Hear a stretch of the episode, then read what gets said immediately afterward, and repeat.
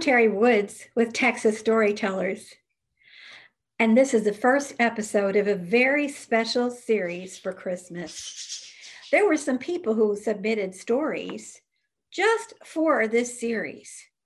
I'm going to get to read one to you. But first, I want you to know that we're brought to you by Woodlands Online. You can watch us on our Roku station, on Spotify, on iHeartRadio, and others. And this special series is brought to you and sponsored by Herb and Beet. Later in the show, an old friend of mine is coming on to read one of his stories. But first, our first entry by Kayla Adams. And um, I'm going to need my spectacles, Christmas ones, of course, to read the story.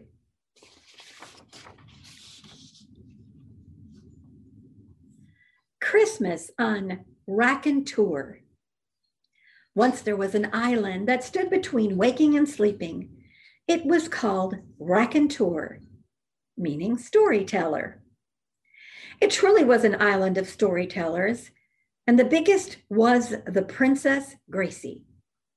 Her big brothers, called the King brothers by everyone on the island, were the rulers.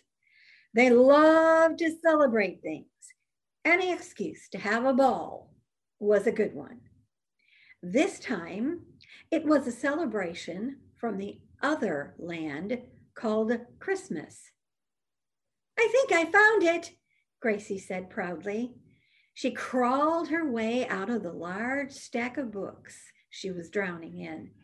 Her friend Thomas watched this struggle in amusement. Do you need a life raft? He teased. What a way to go, drowned in a sea of words.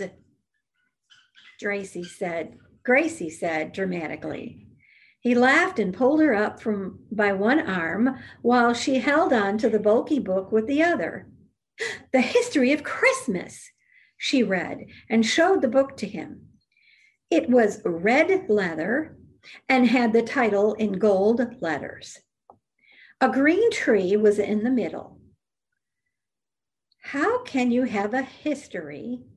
You've never had Christmas before, he asked. Not our history, silly. The history of the other land, she replied. You know, I'm from the other land, which means I probably know more than some old book. Her friend said and he looked offended. Not true, she said. This book is hundreds of years old, and you're only 12. Thomas huffed and left. The princess followed him with her, with her book. The two kids decided to get a tree first. Gracie wore her play clothes so she wouldn't get dirt on her nice dress. They went to the village where all the farmers lived. It was so gray in the village that people still talked about that one time someone brought a red balloon into the baker's shop and how a crowd of villagers stared at it for an hour until the baker shooed them away. Now, this didn't mean the people were gray. They were the nicest and happiest people you would ever meet. Well, why is it so small? Thomas asked. Maybe it's a baby, Gracie guessed. They moved over to the big trees. That's too big, he said. His friend looked over at him.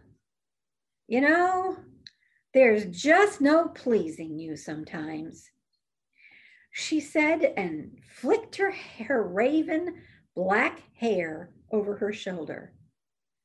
The owner came over. Have you chosen a Christmas tree, princess? He said, using air quotes in his voice. She nodded lightly. We seem to not be able to decide on the size, she said, giving her friend a look with her intense green eyes. All the island people had intense eyes.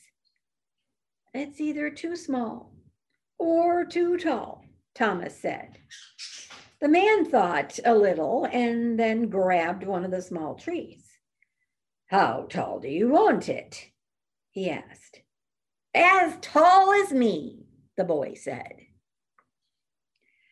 The owner put the tree on the ground and blew on it. The tree got taller, its limbs getting long like a person who is stretching.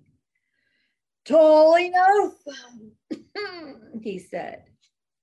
Thomas nodded in shock. He could never get used to the magic on the island. It was so normal for them, but amazing for him. Gracie grabbed the tall tree and they went back to the castle to decorate it. Imagine every fairy tale castle you have ever seen or heard about. Gracie's castle beat them all. It was even more amazing now because the castle servants had put shiny things around it to resemble the Christmas lights they had seen in Gracie's books. Wow, they're fast, Thomas commented. Those were not there when when they had left for the village. It's very nice, the princess told one of the gardeners, a woman by the name of Juliet. Well, I hope so. A couple of us fell off the roof, she yelled back. The people were, were pretty much indestructible, unlike regular people who would not enjoy falling off roofs very much. Are they all right? Gracie asked. Juliet nodded. The next thing after the tree was baking cookies. Do you even know how to bake? Thomas asked. Well, of course I I know how. Gracie snapped with her hands on her hips. She didn't really. But she wasn't about to tell Thomas that. Why don't we just let the cook do that? Her friend said, remembering the incident when she tried to make cake. He didn't even know milk could explode. Neither did I. What is the next thing in your wise book? He said sarcastically. He was still bitter about being replaced with a book. Dancing, she said. It says people would be dancing. The castle ballroom was a large open room with a floor that showed different pictures on spring days.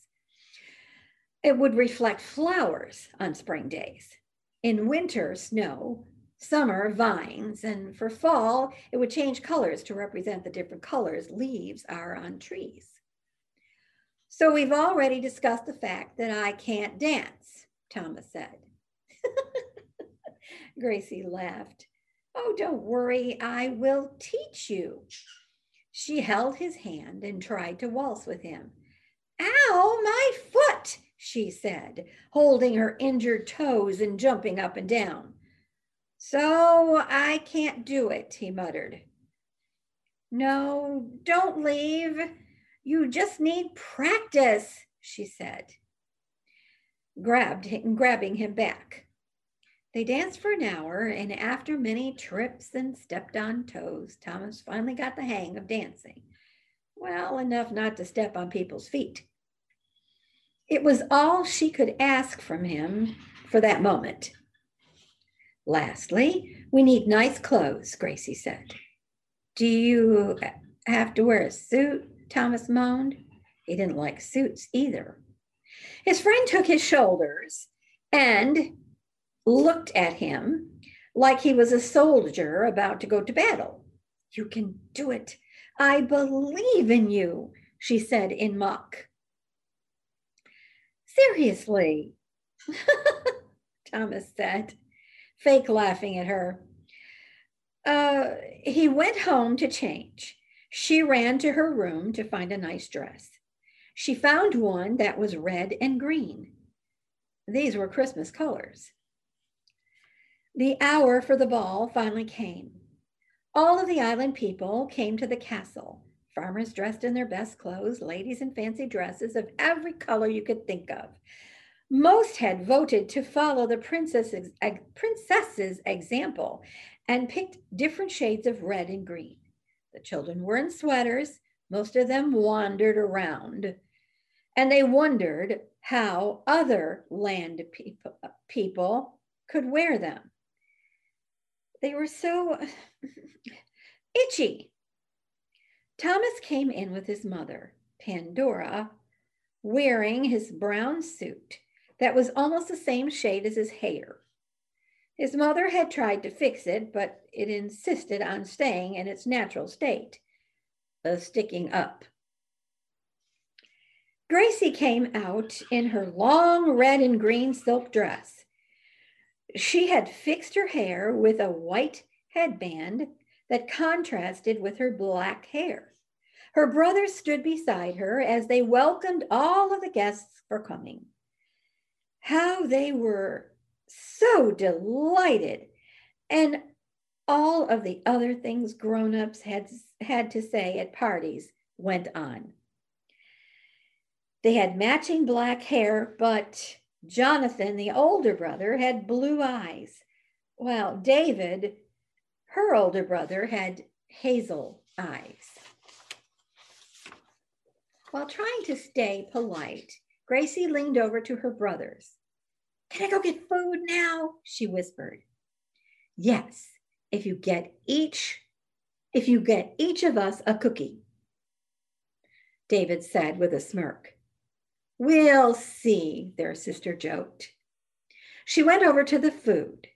The cook had made gingerbread in, and it spelled, it smelled like spices. And the gingerbread was in the shape of little men and houses with frosted windows. What is that? I love that smell. Gracie asked. The lady ladled her drink, made the girl a glass. It's a sweet drink made from fruits and ginger ale, the lady explained. Gracie took one sip and coughed. she did not like it. She decided to try the drink that looked like milk but tasted like eggs. It was much better. I saw that, a voice said from voice said behind her, surprising her. She reacted on impulse and electrocuted the person behind her. Electricity was one of their powers. John, Thomas jumped back. Ow, he said. Sorry, but you shouldn't have snuck up on me like that, Gracie said, checking to see if her friend was okay. He was though now his hair was sticking up more than usual. Have you tried this egg drink? She said, trying to make him feel better. Yes, I don't like it, he said. Gracie shrugged and put the cup back. You want to dance? The princess asked. In front of all these people? He said, scared. Don't worry, you can do this. She grabbed his hand and took him to the area where people were dancing. The rest of the ball went very well. People had fun. The highlight was when the children played a game where they raced each other around, uh, raced each other across the dance floor in their socks. It was even more fun when the adults tried it. they fell more, they fell over much more than the children did. The sweets were eaten very quickly, except for the fruitcake. Most people thought it was part of the decorations. They seemed to like this Christmas and decided to do it again next year. And folks, that was the first Christmas at Raconteur. Oh, yes. Storytellers is a great name for that story because it sure told a good one. And as I told you, an old friend of mine is going to be reading a story next. When we started Texas Storytellers, I was here, and so was a friend who's a legitimate storyteller, Mark Hader. Mark Hader is coming back for this special series. He wrote some Christmas stories that he'd like to read with his wife, Kay Hader. Mark, take it away. Hello, this is Mark Hader. I am uh, getting ready to read some stories to you over a period of, oddly enough, 12 days, as in the 12 days of Christmas. What I'm reading to you are stories I wrote course of many years of writing, and what I've done is I I've selected 12, 10 of which are in this book I wrote that is now available on Amazon.com. Christmas Storybook Stories by Mark Hader. The artwork is uh, from a friend of mine, an artist named uh, Joe Cobb. And the first story I'm going to read here is called Mrs. B's Christmas Play. Get you some coffee or eggnog, whatever. But, ladies and gentlemen, here we go. Blanche Blyleven was chosen ramrod of the Christmas play at Milford Elementary back in 92. Milford's music teacher, Ann Lupkin, was in the middle of a big divorce and just didn't feel in the mood to put on a play. Always thinking of herself, Anne was. Truth be told, Ann Lupkin had pretty much shut down in early November. Everyone knew she was better off without the cheating slug, but try to tell her that. School Superintendent Rafe Weaver waited three weeks before the Christmas play to decide on the replacement for Lupton. Weaver, as well as the entire town, knew that the only capable candidate was Blyleven. They also knew that the cantankerous, sour, chain smoking old fusspot would rather ride a derailed train across a narrow bridge than put on a play. No one could really blame the woman. Mrs. B was the best little theater director actor in a three county area. Producing a children's Christmas play with no talent group of knuckleheads at Milford Elementary would kill her reputation. She would be committing theoretical theoretical suicide and for what? She didn't even like the kids, not one bit. During the first day of their argument, Weaver offered Mrs. B $300 to take charge of the play. She laughed at the offer. She had recently sold her dry cleaners to Malford Reed, who owned a hardware store next door. The lady was sitting pretty, financially speaking. No amount of bribing, bribing, soft soaping, or coercion would sway the woman. She couldn't even be prayed into taking the job, and believe me, it was tried. There were uh, Wednesday night prayer meetings at the Second Baptist, Calvary Baptist, and Glory Road Pentecostal. God apparently was not tuned in because Mrs. B would not budge, not an inch. Mr. Weaver finally had to resort to extortion.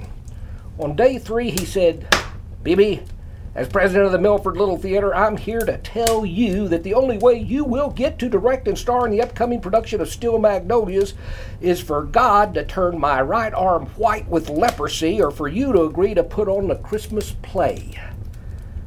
Jeepers, crispy Rafe, she said. You can't do that. Rafe Weaver uh, reached across the desk, grabbed a stapler, and started stapling the uh, uh, wad of return call notices that had collected on his desk. Finally, put the stapler down and said, Bibi, I'm afraid Nancy has informed me that she would like to play Ouiser Boudreaux in Steel Magnolias. And I must tell you, that woman has considerable sway in our house. Mrs. B raised her voice a couple of octaves. Rafe, your wife can't act, and I happen to know that you're not stupid enough to think she can. Before speaking, Mr. Weaver grabbed the stapler again, opened it up, and checked to see if uh, he should reload the thing. I know that Bibi, um, he said calmly, I know the entire town knows she's terrible on the stage. Pause. I. Mm, Before speaking, Mr. Weaver grabbed the stapler again, opened it up, and checked to see if he should reload the thing. I know that, BB, he calmly said. The entire town knows she's terrible on the stage, but, and it's a big but. She promised that if I would let her be in the play, I could back out of our Tuesday night tango lessons. So, in my heart of hearts, I, I don't really care one way or the other if you direct the Christmas play. It's, it's a win win for me either way, he said. Probably needs to be said that at this time, Rafe Weaver, having dealt with unreasonable parents for a couple of days, had become well adept at bending the truth or, uh, or crushing the daylights out of the truth. Before storming out of the office, Mrs. B grabbed Weaver's stapler, took it with her outside. She considered it childish to throw objects across the room when upset, so she handed the stapler to Betty Simpson, the school secretary, who was smoking in the parking lot over by uh, her Mazda. It didn't faze Betty one bit. She just nodded and said, He can be a beast, can't he? During the first afternoon of rehearsals, Mrs. B didn't let five minutes expire without letting all us kids know that she was directing this finger stinking play under protest. No duh. We were all scared to death of the woman. The only thing that scared me more than Mrs. B was the fact that I was chosen to be Joseph in the play. Joseph was an important character. He had a speaking part and everything. He had to ask the innkeeper for a room, he had to welcome the wise men and then tie up their camels, and he had to take gold and frankincense and myrrh for, uh, from them and hand them to Mary. Charlotte Plum was in the third grade and was the absolute perfect choice for Mary. I, all, uh, I was also in the third grade and was the absolute worst choice for Joseph. There were girls who could have played the part more convincingly. When you shut down the corn, you'll realize that the scariest thing about being Joseph was having to hold Charlotte's hand for about 10 seconds. I just couldn't do that. It would cause some serious cell sapping in my brain. A week into rehearsal, I got up enough nerve to tell Mrs. B that I couldn't be Joseph. She could yell at me, hit me, and even kill me, but I just couldn't do it. I'd never be able to remember my lines, and I'd die of infantigo. Uh, if I had to hold a girl's hand. I had heard Mom mention infantigo once when I got a, a boil on my rear. Uh, the whole the word fascinated me, not so much the boil though. Mrs. B let me whine for a good ooh, minute before she said, Benjamin, let me shovel a little rat fat at you. I chose you to be Joseph because you're the best boy in the third grade. You're smart and cute but you're only going to be cute for a little while, Bosco. Then you turn into a pimply, awkward freak just like every other kid. So be Joseph while you've still got it in you, kid. You'll thank me later. That's when I bursted out crying. I couldn't help it. Jeebus Crispies, Mrs. B said. Turn off the smegging spigot. If not Joseph, who can you be? I told her that maybe I could be a sheep or a camel or maybe a tree. Yeah, a, a tree. There are no trees in Bethlehem, she said. It is in the Smiggin Desert. Don't you know anything, kid? I've got too many camels and nerf herder sheep as is. She rubbed her forehead and then the palm of her hand like she was, uh, you know, trying to rub a thought into her brain. Then she said, There's one way out. Look, kid, would you happen to be a Buddhist or a Muslim or maybe Jehovah's Witness? I don't know about them, but uh, are you any of those? I told her that I might be a Buddhist. She actually laughed. Then she said, I tell you what, Numnuggins, you can be a reindeer during the Dasher dancing Santa scene. How's that? Okay, but please not Rudolph. Boy, I was really pushing it. Great gobs of goose snot. You're killing me, boy, she said. Okay, you can be Nixon, she said. Nixon, I said. Yeah, you know, uh, Prancer, Donald, and Nixon. You'll be the last reindeer upstage right. You don't say nothing, you don't do nothing except pull the Belgian burping sleigh with all the other little idiots. What do you think? Mrs. B was the best describer of stuff I ever knew, and I loved her to pieces. She wasn't mean at all, not really. I couldn't wait to get home and tell Mom and Dad it would break Bob's heart, but Daddy would be really glad for me. Nixon, you're going to play Nixon in a Christmas play? I had to do a little explaining to Daddy about how Mrs. B talked. Oh, you mean like Prancer, Donder, and Blixton? Daddy said. My daddy had some word issues of his own. The auditorium was packed that Thursday night. This was going to be big, really big. Three minutes into the curtain was supposed to go up, uh, Mrs. B walked up to me and said, Hey, Nixon, take the stupid pipe cleaner antlers off your skull and put this bathrobe on. Loser Larry is tossing chowder in the bathroom, so you're going to be Joseph again. And don't worry, you'll still get to be Nixon. I knew it. I knew it. But I've got to, I've got this black stuff on my nose, I said. I can't be Joseph with a reindeer nose. Mrs. B nodded in agreement. Well, not in a perfect world, you can't. But this is Milford, Bosco, so I don't want to hear another Sith spitting word out of you. There's no arguing with the woman.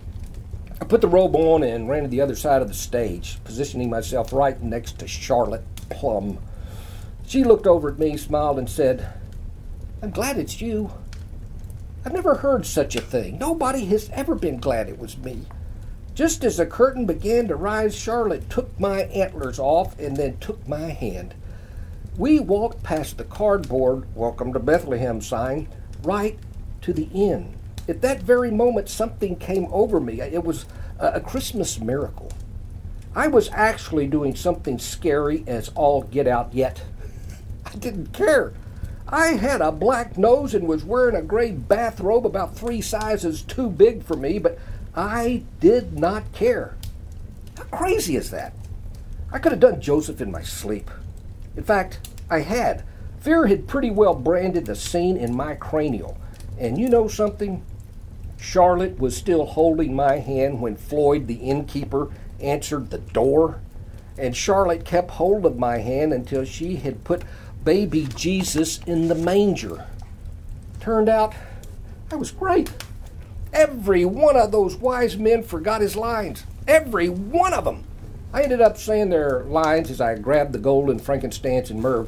Oh, and once I had to shove a camel and a couple of sheep out of the way so the audience could see what was happening. I owned the moment. The way I saw it, God wanted me to play Joseph, so he uh, let me nail the uh, role.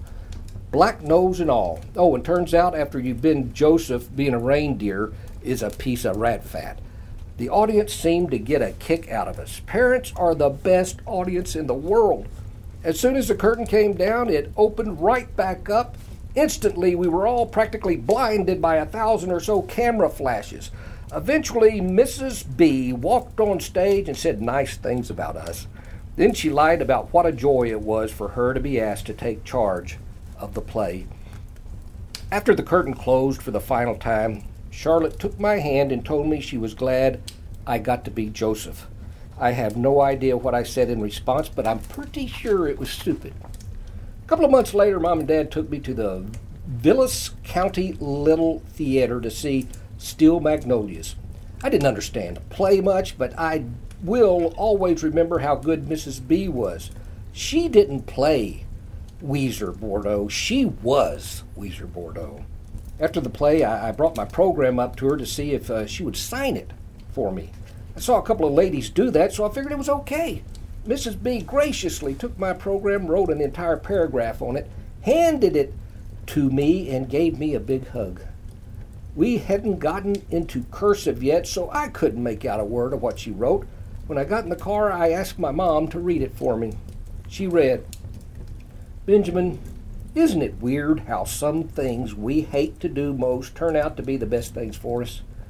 You were the best that happened to me during my first Christmas play experience. You were a good Joseph, and I'm pretty sure you're a good kid. Merry Christmas, Nixon, Mrs. B. A cantankerous, sour old fusspot, maybe to others. Mrs. B was no slug in a ditch to me. No, the thought of that woman has always warmed my heart, more so during the holidays. Oh, and I also have fond thoughts of Charlotte Plum. She was the first person to ever be glad it was me.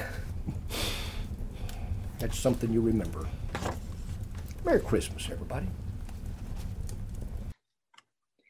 Oh, just as I told you, Mark is a real storyteller. I loved that story.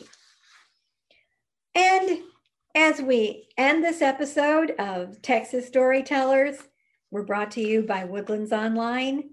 You can watch us on Roku Station, Spotify, iHeartRadio, and others. And our very, very worthy sponsor is Urban Beet. Urban Beet partners with local farms and vendors for the freshest food possible.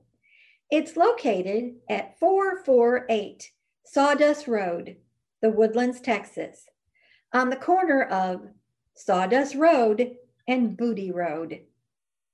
Check it out. Let us know. It's going to be worth the trip. Until next time, I'm Terry Woods.